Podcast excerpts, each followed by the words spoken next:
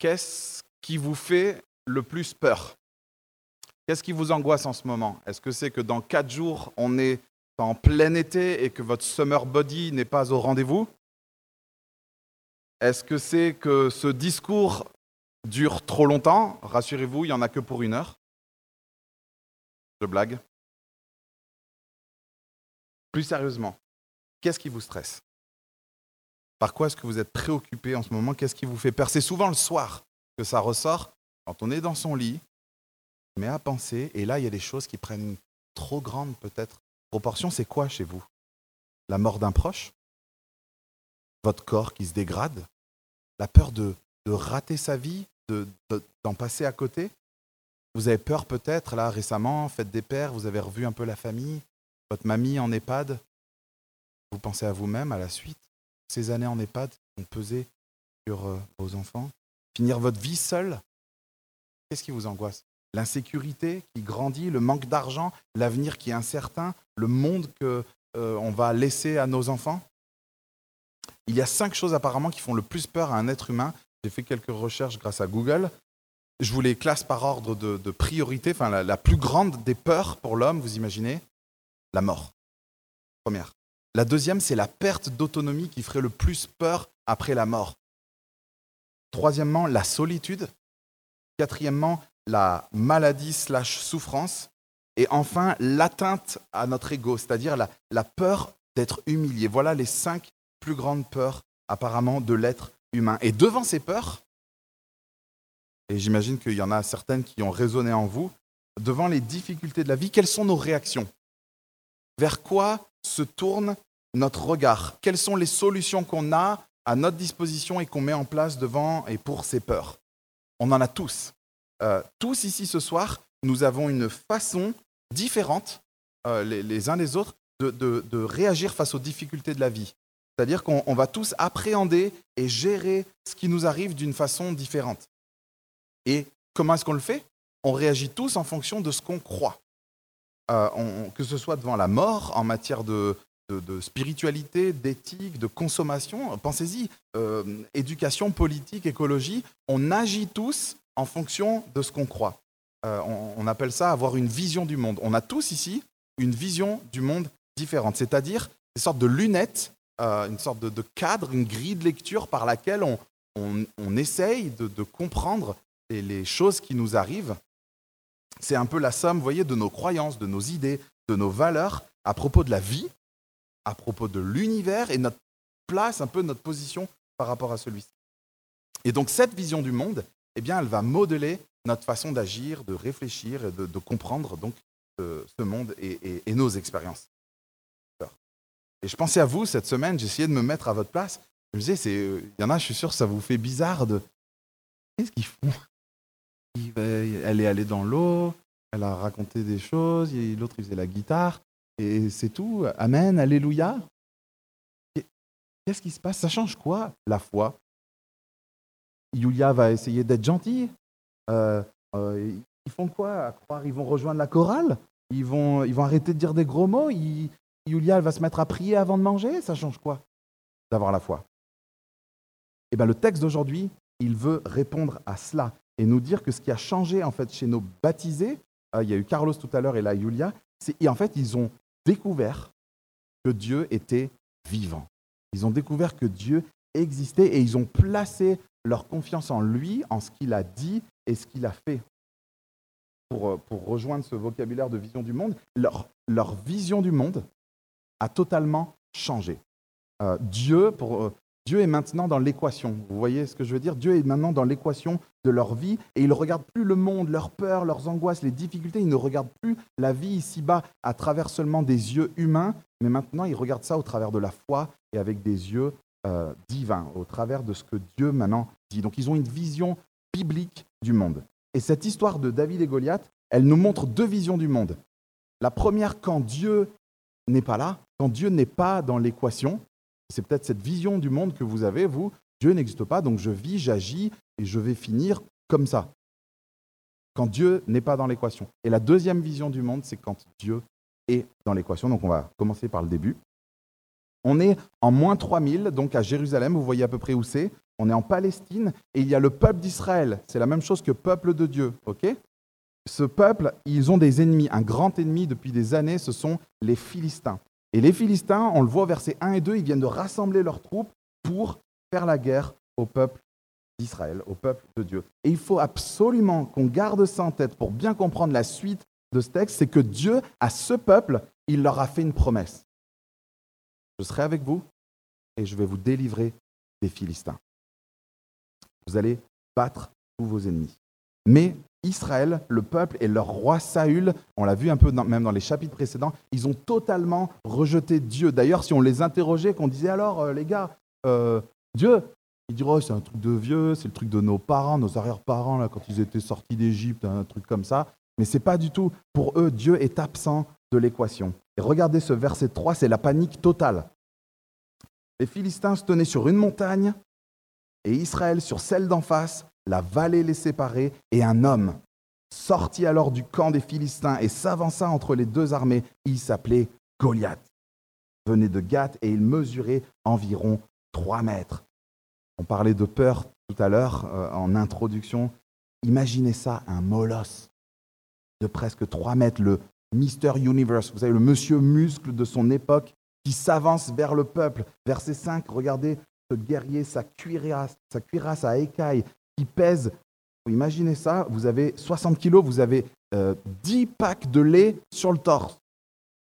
Il avait des jambières en bronze et tenait un javelot en bronze en bandoulière. Le bois de sa lance avait la grosseur d'un cylindre de métier à tisser et la lance en fer pesait à elle seule 7 kilos. Là, ce n'est pas le petit jeune qui vient à la sortie du métro à Rennes avec son canif pour vous raqueter. Là, c'est un, un guerrier qui a des bras comme des cuisses, des trapèzes jusqu'aux oreilles et qui s'avance vers vous avec sa lance pour vous tuer. Et là, on entend tous un peu peut-être la musique de, Rocky Balboa, n'est-ce pas? Mais là, je vous dis, c'est la marche funèbre hein, de Chopin. Vous voyez? Là, ça, c'est la musique, c'est la bande-son qu'avait le peuple de Dieu en, entendant en voyant la mort qui s'avance littéralement devant eux. Alors ça, c'est son apparence. Attendez qu'il ouvre la bouche et regardez ses prétentions. Verset 8. Le Philistin s'arrêta et s'adressa aux troupes d'Israël rangées en ordre de bataille. Il leur cria Pourquoi sortez-vous pour... Pourquoi sortez-vous pour vous ranger en ordre de bataille? Ne suis-je pas le Philistin? N'êtes-vous pas des esclaves de Saül? Choisissez un homme qui descende contre moi. S'il peut me battre et qu'il me tue, nous serons vos esclaves. Mais si je n'arrive pas à crier jusqu'au bout, mais lui criait. Mais si je l'emporte sur lui et que je le tue, vous serez nos esclaves et vous nous servirez. Il est déterminé. Verset 10, le Philistin dit encore, je jette aujourd'hui un défi à l'armée d'Israël, donnez-moi un homme pour que nous nous battions ensemble. Le défi que lance Goliath est pour tous les individus. Venez, trouvez-moi quelqu'un qui peut me faire face. Le peuple, regardez au verset 11, en entendant ces paroles du Philistin, Saül, le roi, et tout Israël furent effrayés, remplis de peur. Cette peur-là, celle dont je vous parlais, c'est la peur numéro un des êtres humains, c'est la peur de mourir, c'est la peur de souffrir, c'est cette peur peut-être à laquelle vous avez déjà pensé, vous avez déjà ressenti la peur de votre propre mort. Ils sont devant leur destin et comment ils se sentent? Démoralisés et impuissants. J'imagine dans cette pièce, il n'y a personne hein, qui est menacé de mort. J'espère que personne n'a des soucis, des gens qui veulent, euh, qui veulent votre mort. Sinon, vous venez, vous venez nous voir, qu'on vous aide.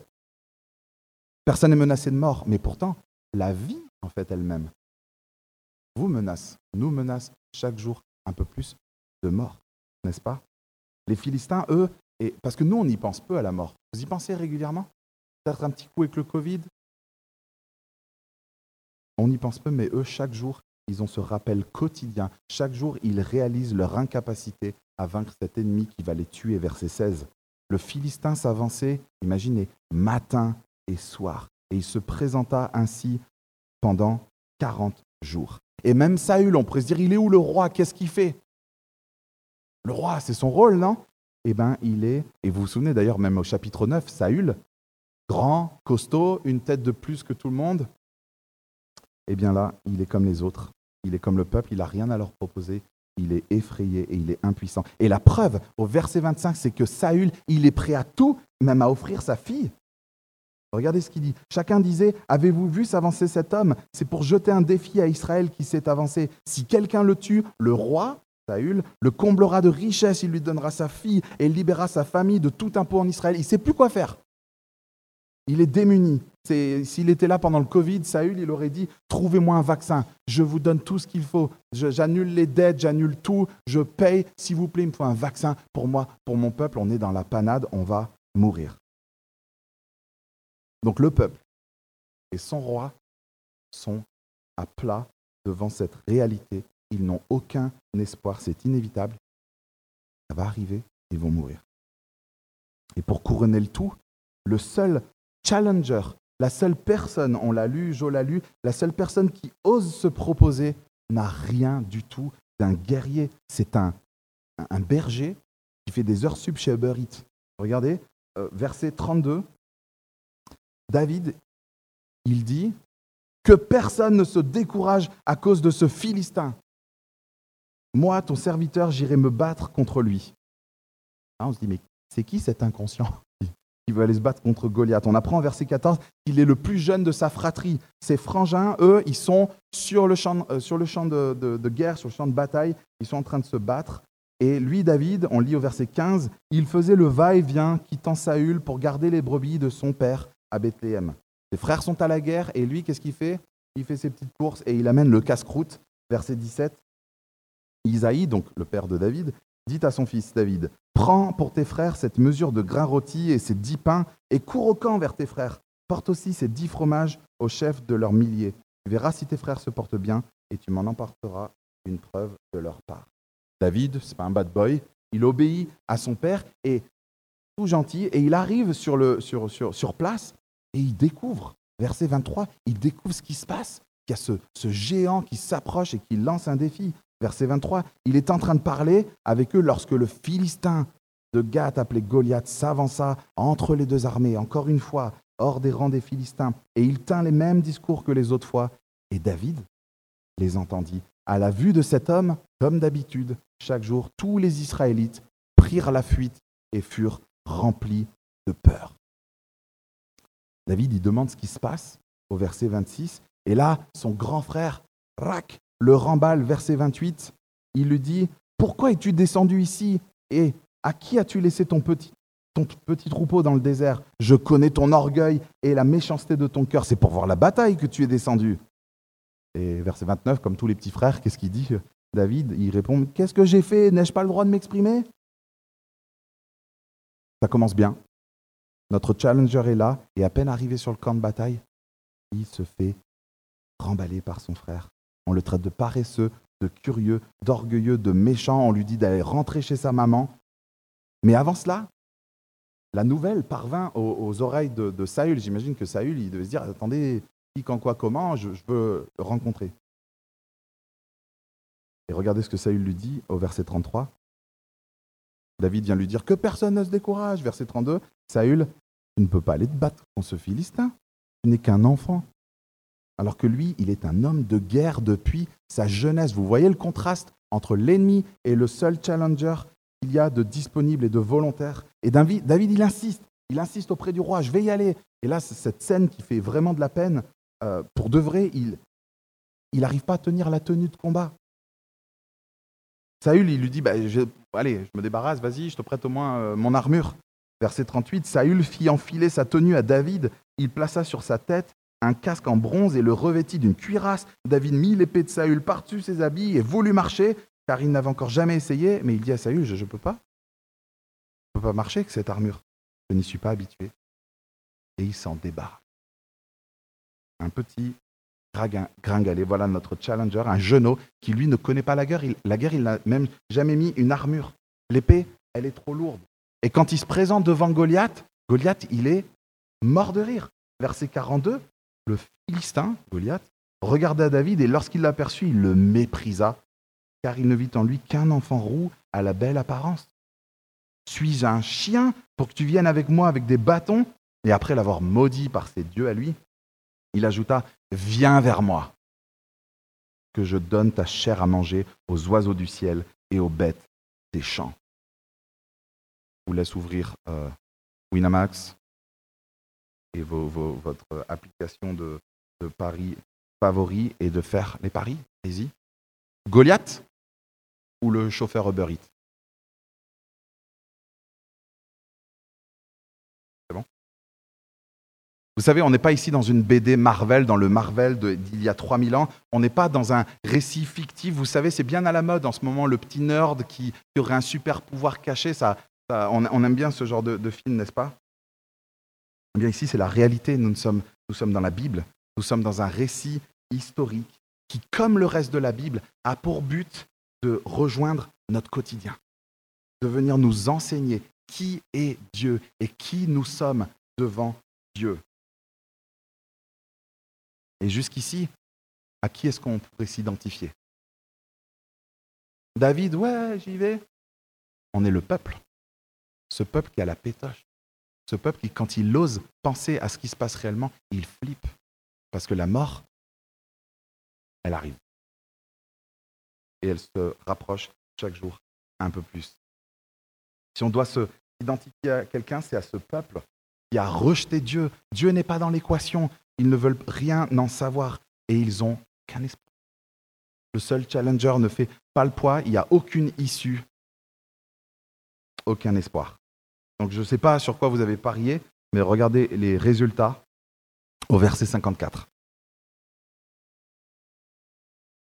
David prit la tête du Philistin et l'amena à Jérusalem. Il, et il déposa dans sa tente les armes du Philistin. Là, il faut qu'on se pose. On a dû rater un, bout du match. Que s'est-il passé? Comment Qu'est-ce qui se passe entre ce Goliath, tout le monde qui est apeuré, et d'un coup David qui repart avec la tête du Philistin Qu'est-ce que David a fait? Rien. David n'a rien fait justement parce que, et c'est ça la grande vérité de ce texte, c'est ça la grande vérité, la vérité centrale de la Bible pour ceux qui sont sans espoir face aux réalités, aux difficultés de la vie, face à la mort elle-même. Ouvrez bien grand les oreilles. Carlos et Julia euh, l'ont dit, et David, dans ce texte, l'a dit bien avant eux. Il l'a dit en plein milieu du champ de bataille, quand il était face à Goliath. Qu'est-ce qu'il a dit, David? Verset 46. Aujourd'hui, L'Éternel va te livrer entre mes mains. Je t'abattrai et je te couperai la tête. Aujourd'hui, je vais donner les cadavres du camp des Philistins aux oiseaux du ciel et aux bêtes sauvages. Toute la terre saura alors qu'Israël a un Dieu. Et toute cette assemblée saura que ce n'est ni par l'épée, ni par la lance que l'Éternel sauve. En effet, la victoire appartient à l'Éternel, et il vous livre entre nos mains. Voilà les deux vérités qui ont bouleversé moi ma vie il y a plus de 13 ans et qui ont bouleversé la vie de Carlos et Julia et de nombreuses personnes ici ce soir. Et c'est ces vérités-là que nous rappelle David. Et c'est un plaisir de vous les annoncer. Dieu existe.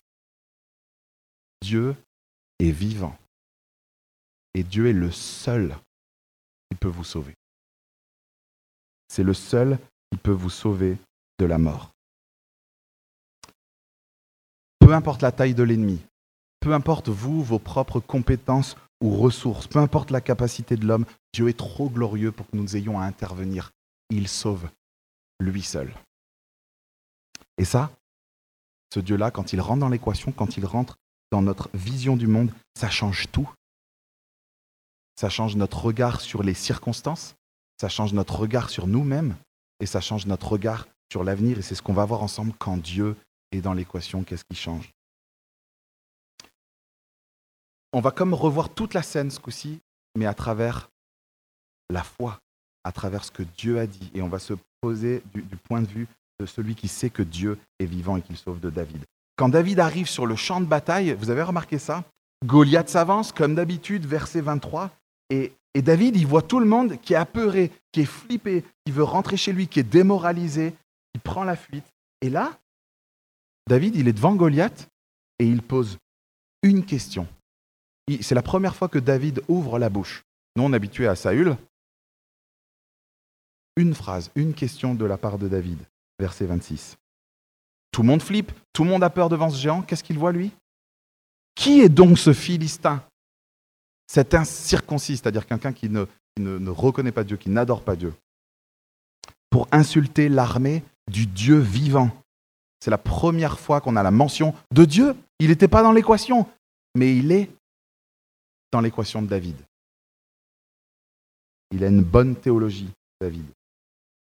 David ne voit pas du tout les choses de la même façon parce que lui, il sait que Dieu est vivant. Lui, il sait que Dieu sauve. Et là, j'imagine la scène, il a dû dire à ses potes, mais vous rigolez Mais vous faites quoi? Vous, vous partez? On a un Dieu vivant. C'est pas censé changer quelque chose? Dieu Vous croyez qu'il est indifférent tout ça? Vous croyez qu'il va laisser son peuple se faire piétiner par cet incirconcis? Vous croyez qu'il va laisser son honneur, son nom se faire piétiner? Mais on a un Dieu vivant. Ça change rien? Vous partez? Qu'est-ce qu'il fait David là? Il injecte Dieu dans l'équation. Et ça nous pose la question, nous, comment est-ce qu'on aborde les difficultés de notre vie? Celles qui sont en ce moment sur vos peurs et dans vos têtes, auxquelles vous pensez le soir. Ça change quoi Que Dieu soit vivant? Ça change quoi que Dieu soit soit puissant? Quel regard est-ce que vous portez sur cela? Si, si quelqu'un était dans notre tête le soir, là, si quelqu'un était dans notre tête et qu'il entendait nos pensées quand on vit une difficulté, quand on vient d'apprendre une mauvaise nouvelle, quand on a peur de quelque chose, si quelqu'un était dans notre tête et qu'il entendait nos réflexions, nos réflexes, il se dirait quoi? Est-ce qu'il se dirait Dieu est vivant C'est fou comme il voit les choses totalement différentes. Oh, cette paix qu'il a, cette confiance, mais c'est fou. Est-ce que c'est ce que les personnes diraient s'ils avaient accès à nos pensées quand on est dans l'épreuve David, lui, il a une grande vision de qui est Dieu. Et bien souvent, nous, on est blasé, on est grisé, on est tout, tout dépité, démoralisé, découragé. Et vous savez d'où ça vient, le découragement? Si tu as découragé, c'est qu'en fait, tu as baissé les yeux tu as baissé les yeux et tu as laissé tes soucis, tes peurs, tes luttes, tes tentations, tu as laissé tes problèmes de couple, tu as laissé les circonstances de ta vie devenir plus grandes que Dieu. Si tu es découragé, démoralisé, apeuré, c'est que tu as laissé ces choses-là être plus grandes que ton Dieu, alors que lui, c'est le maître de l'univers. Et ça, David le sait bien. Où est Dieu dans l'équation de nos vies? Après un nouveau regard sur les circonstances que donne la foi, un nouveau regard sur soi. Le peuple, il aurait des raisons d'être apitoyé. Vous imaginez? Nous, on est bien apitoyés pour bien peu. Là, ils vont mourir. Chaque jour, ils flippent. Chaque jour, ils cherchent des solutions. Il n'y en a pas. Il s'est avancé pendant 40 jours. Ils auraient bien euh, euh, raison d'être apitoyés sur eux-mêmes. Mais lui, David, qu'est-ce qu'il fait? Il réagit juste en fonction de ce qu'il sait de Dieu, de qui Dieu est. Et verset 32, il est capable de dire, mais que personne ne se décourage devant ce Philistin. Et ne croyez pas qu'il a confiance en lui, David. Vous relisez un petit peu les, 25 premiers psaumes, vous allez voir. Ce n'est pas un, warrior qui est trop fort, qui est trop sûr de lui mais il a confiance en Dieu. Et il a confiance en ce que Dieu a fait par le C'est quelqu'un qui arrive à regarder, à revenir sur les événements de sa vie et à puiser courage, non pas de ce que lui il a fait, mais de l'éternel qui a été là, qui a été présent pour lui. C'est quelqu'un qui devait avoir un petit carnet et qui notait pour ne jamais oublier que Dieu est vivant et que Dieu agit. C'est de là que vient son courage. Oui, David s'est battu contre des lions, vous avez vu, c'était surprenant à la lecture. Il s'est battu contre des lions, des ours, mais qu'est-ce qu'il dit Verset 37, David ajouta, pas qu'on se trompe, L'Éternel m'a délivré de la griffe du lion et de la patte de l'ours, et il me délivrera aussi de ce Philistin. David, il n'est pas confiant dans ses compétences, mais il est confiant en l'Éternel. Et d'ailleurs, il ne comprendrait pas tous ces bouquins qui sont sur tant de chevets. J'ai juste tapé dans Google, qu'est-ce qu'il y a comme littérature sur la confiance en soi? Voilà un petit peu un petit panel de différentes euh, euh, de, devant de livres, couvertures de livres, pardon. David, il comprendrait pas ça. mais c'est quoi? Vous croyez que la solution, elle est en vous? La solution, elle est en l'éternel. David, il n'est pas compétent. Il n'a pas les ressources. Il n'a pas l'expérience. Il prend une armure, il tombe par terre. Il n'a pas l'équipement, il n'a pas l'apparence. Il n'y a personne qui croit en lui. Il est seul. Il est remballé par ses frères. Personne ne le soutient. Il est moqué. Il est insulté. il aurait de quoi se recroqueviller sur lui-même. Mais vous savez, et excusez-moi l'expression, il s'en fiche. Il s'en fiche radicalement, royalement de tout cela. Il sait que c'est Dieu, l'Éternel, seul, qui sauve il sait que la solution n'est pas en lui et il sait que Dieu va accomplir ses promesses parce qu'il l'a dit, parce qu'il l'a fait par le passé. Et ce peuple, il a une promesse, c'est que Dieu ne l'abandonnera jamais et que Dieu le sauvera des Philistins. Et cette foi, cette foi de David, elle met, elle met les projecteurs sur Dieu, elle met les projecteurs sur sa puissance, sur sa gloire. David, il est concerné par l'honneur de Dieu. Les projecteurs sont sur sa fidélité, sur sa grandeur. Et il veut, et c'est le but, nous agrandir notre vision de qui est l'Éternel. Alors que nous, nos yeux sont grands ouverts sur nos problèmes. Lui nous dit, mais regardez à l'Éternel, à ce qu'il a dit et à quelles sont les promesses que nous avons pour nous. Il sait qu'il est vivant, il sait qu'il est puissant. Alors qu'est-ce qu'il fait, David? Il avance. Il avance en fonction de qui Dieu est. Et regardez ce qu'il dit aux Philistins au verset 45. Tu marches contre moi avec l'épée, la lance et le javelot. Moi, je marche contre toi au nom de l'Éternel. Et là, il double-clique. Le maître de l'univers. Au nom du Dieu de l'armée d'Israël que tu as insulté. Ça, ce sont des vérités qui sont censées en fait nourrir et renouveler nos pensées et changer notre quotidien. Si c'est vraiment vrai, venez, on... Si c'est vraiment vrai tout ça, si c'est vraiment vrai que le maître de l'univers est vivant, qu'il est puissant, qu'il est agissant et qu'il est de notre côté, qu'est-ce qui devrait changer dans notre façon de voir nos soucis, de voir cette vie? Ça devrait changer quoi? Totalement. Comme le disait un cher ami à moi, qui nous manque, Valentin Allier, si on arrête, il disait ça, si on arrête de lever les yeux et de regarder à Dieu, si on arrête de faire ça, alors on regarde notre nombril. David, lui, lève les yeux, il a confiance en Dieu et ça change son regard, on l'a vu sur les circonstances, son regard même sur lui-même, il sait que c'est l'Éternel qui sauve et ça change son regard sur l'avenir. Et il y va, il agit, il reste pas, c'est bon, l'Éternel va délivrer, moi je reste à la maison. Il y va, mais il avance sans armure. Il avance sans lance, sans épée, mais il veut rendre évident. David veut que ce soit clair pour nous. Il y va avec cette vérité du verset 47. Ce n'est ni par l'épée, ni par la lance que l'Éternel sauve. En effet, la victoire appartient à l'Éternel. Et le texte accorde très peu de place à la victoire en elle-même. Parce que la grande vérité qu'on doit retenir, que David voulait nous dire, c'est ça, c'est que l'Éternel sauve, peu importe les apparences, les circonstances, la taille de l'ennemi, soi-même, si on est bon, si on n'est pas bon, si on a un don, si on a ci, si on a ça.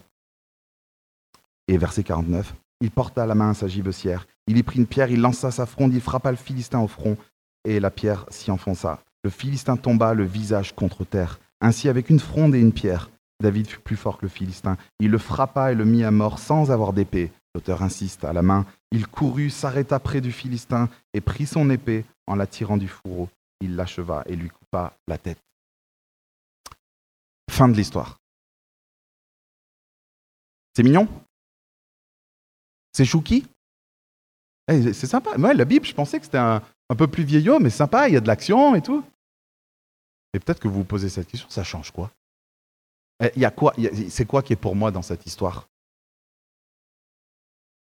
C'est charmant, Dieu, hein mais moi, je suis malade.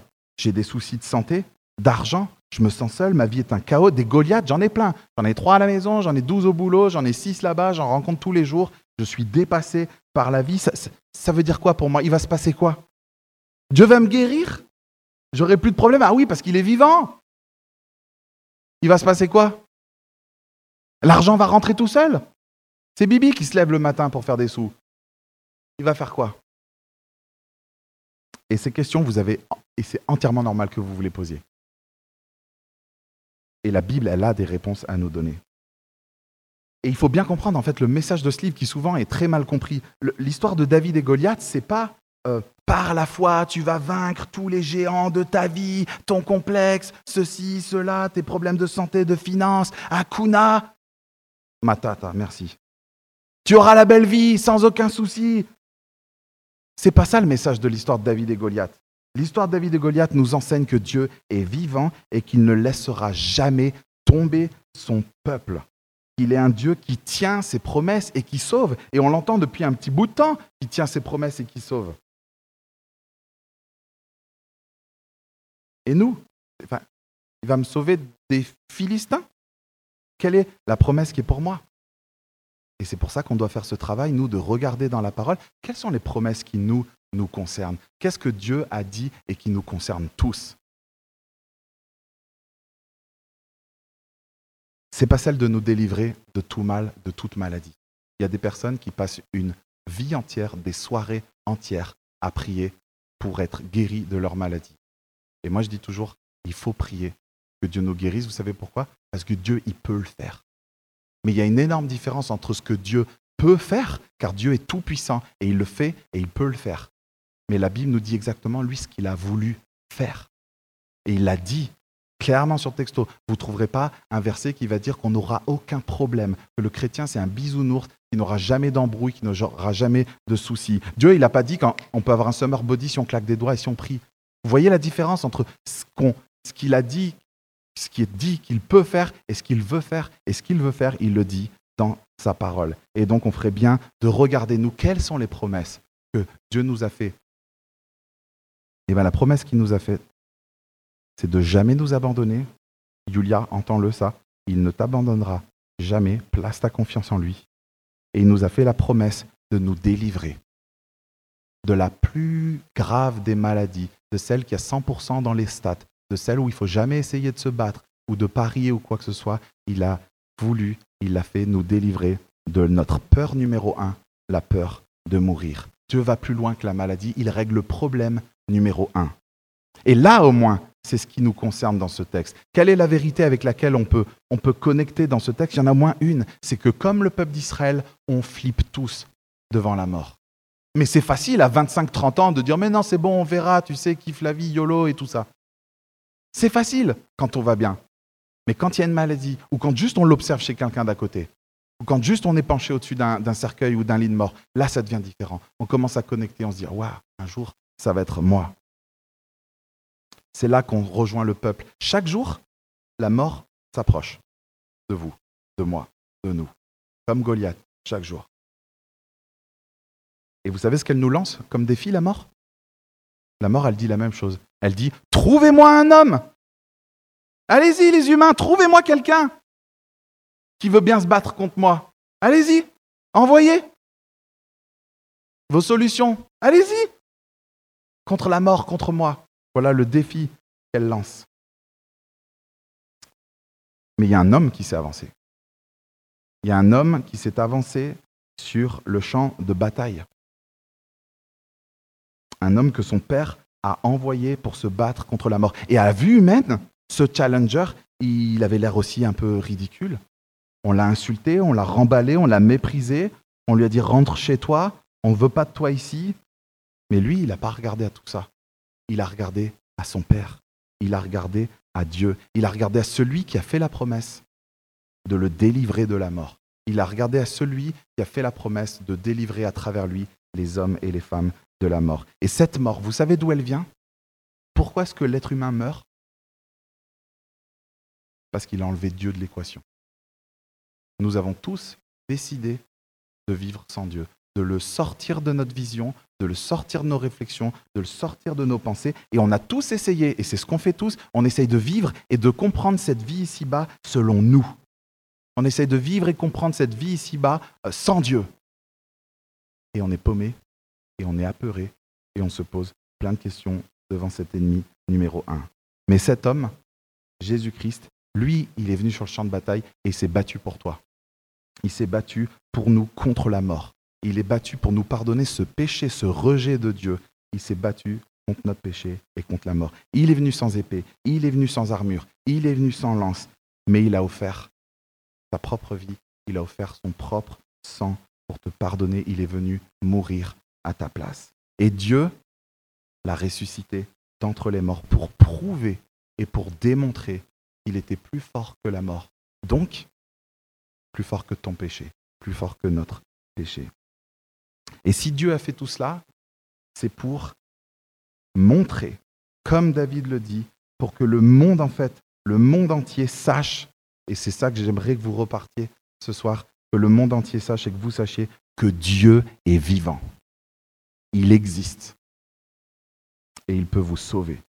Lui seul sauve. L'ennemi est comme ça, le challenger est comme ça, pour que toute la gloire revienne au seul qui sauve l'éternel. Il a offert sa vie sur la croix pour toi, pour que tous ceux qui placent leur confiance, comme l'ont fait Carlos et Julia, pour tous ceux qui placent leur confiance en cette œuvre de Jésus-Christ à la croix, ils ne connaissent pas la mort, mais qu'ils aient la vie éternelle. Et cette promesse-là, elle est pour chacun d'entre nous, elle est dans la parole. Il l'a fait et il l'a accompli. Et c'est dans cette victoire, si vous voulez comprendre ce que les, baptisés font, c'est dans cette victoire qu'ils s'associent, c'est dans cette victoire qu'ils placent leur confiance. Et ils se disent, je vais mourir à moi-même maintenant et je vais suivre le maître de l'univers. Je vais m'associer avec lui dans sa mort, il est mort pour moi, et je ressuscite avec lui pour une vie nouvelle, une vie où maintenant Dieu est dans l'équation et je ne verrai plus jamais le monde de la même façon, je ne verrai plus jamais mes difficultés de la même façon.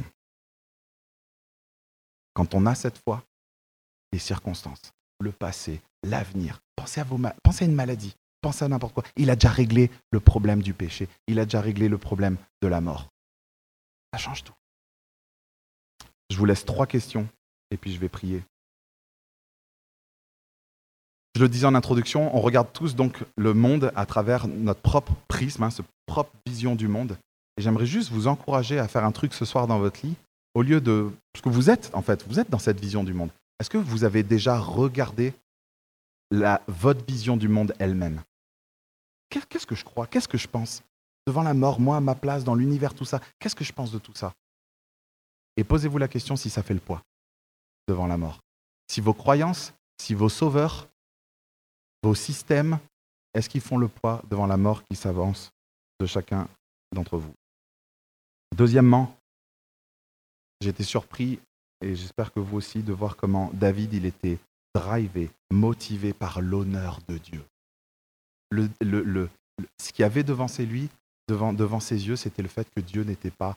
Euh, il y avait son, son honneur en jeu, il y avait sa réputation en jeu. Et je vous laisse cette question de penser aux situations dans votre vie en ce moment où il y a l'honneur de Dieu en jeu et sa réputation. Et est-ce que cela, ça vous importe plus que votre propre sécurité, que votre, votre, votre confort ou bien même votre réputation Ces situations où Dieu n'est pas honoré. Et ma dernière question, euh, c'est Jésus qui l'a posé une femme qui s'appelle Marthe, plusieurs connaissent l'histoire, son frère venait de mourir, mettez-vous à sa place. Et elle, elle en parle à Jésus, elle est apeurée, et Jésus lui a posé la question suivante, et elle est pour chacun d'entre nous. Jésus lui dit, c'est moi, qui suis la résurrection et la vie. Celui qui croit en moi, il vivra, même s'il meurt. Et toute personne qui vit et croit en moi ne mourra jamais. Et voilà la question, l'invitation que nous laisse la Bible et que je vous laisse. Les derniers mots, crois-tu en cela? Je vais prier. Et pour prier peut s'afficher 1 euh, Corinthiens 15, un passage de la Bible qui nous rappelle cette victoire que Dieu a obtenue pour nous au travers de Jésus-Christ. Verset 54. Lorsque ce corps corruptible aura revêtu l'incorruptibilité et que ce corps mortel aura revêtu l'immortalité, alors s'accomplira cette parole de l'Écriture. La mort a été engloutie dans la victoire. Mort, où est ton aiguillon? Enfer, où est ta victoire? L'aiguillon de la mort, c'est le péché. Et ce qui donne, sa puissance au péché, c'est la loi. Mais que Dieu soit remercié, lui qui nous donne la victoire par notre Seigneur Jésus-Christ. Ainsi, mes frères et sœurs bien-aimés, les deux rives, soyez fermes, inébranlables. Travaillez de mieux en mieux à l'œuvre du Seigneur, sachant que votre travail n'est pas sans résultat dans le Seigneur. Je prie pour nous.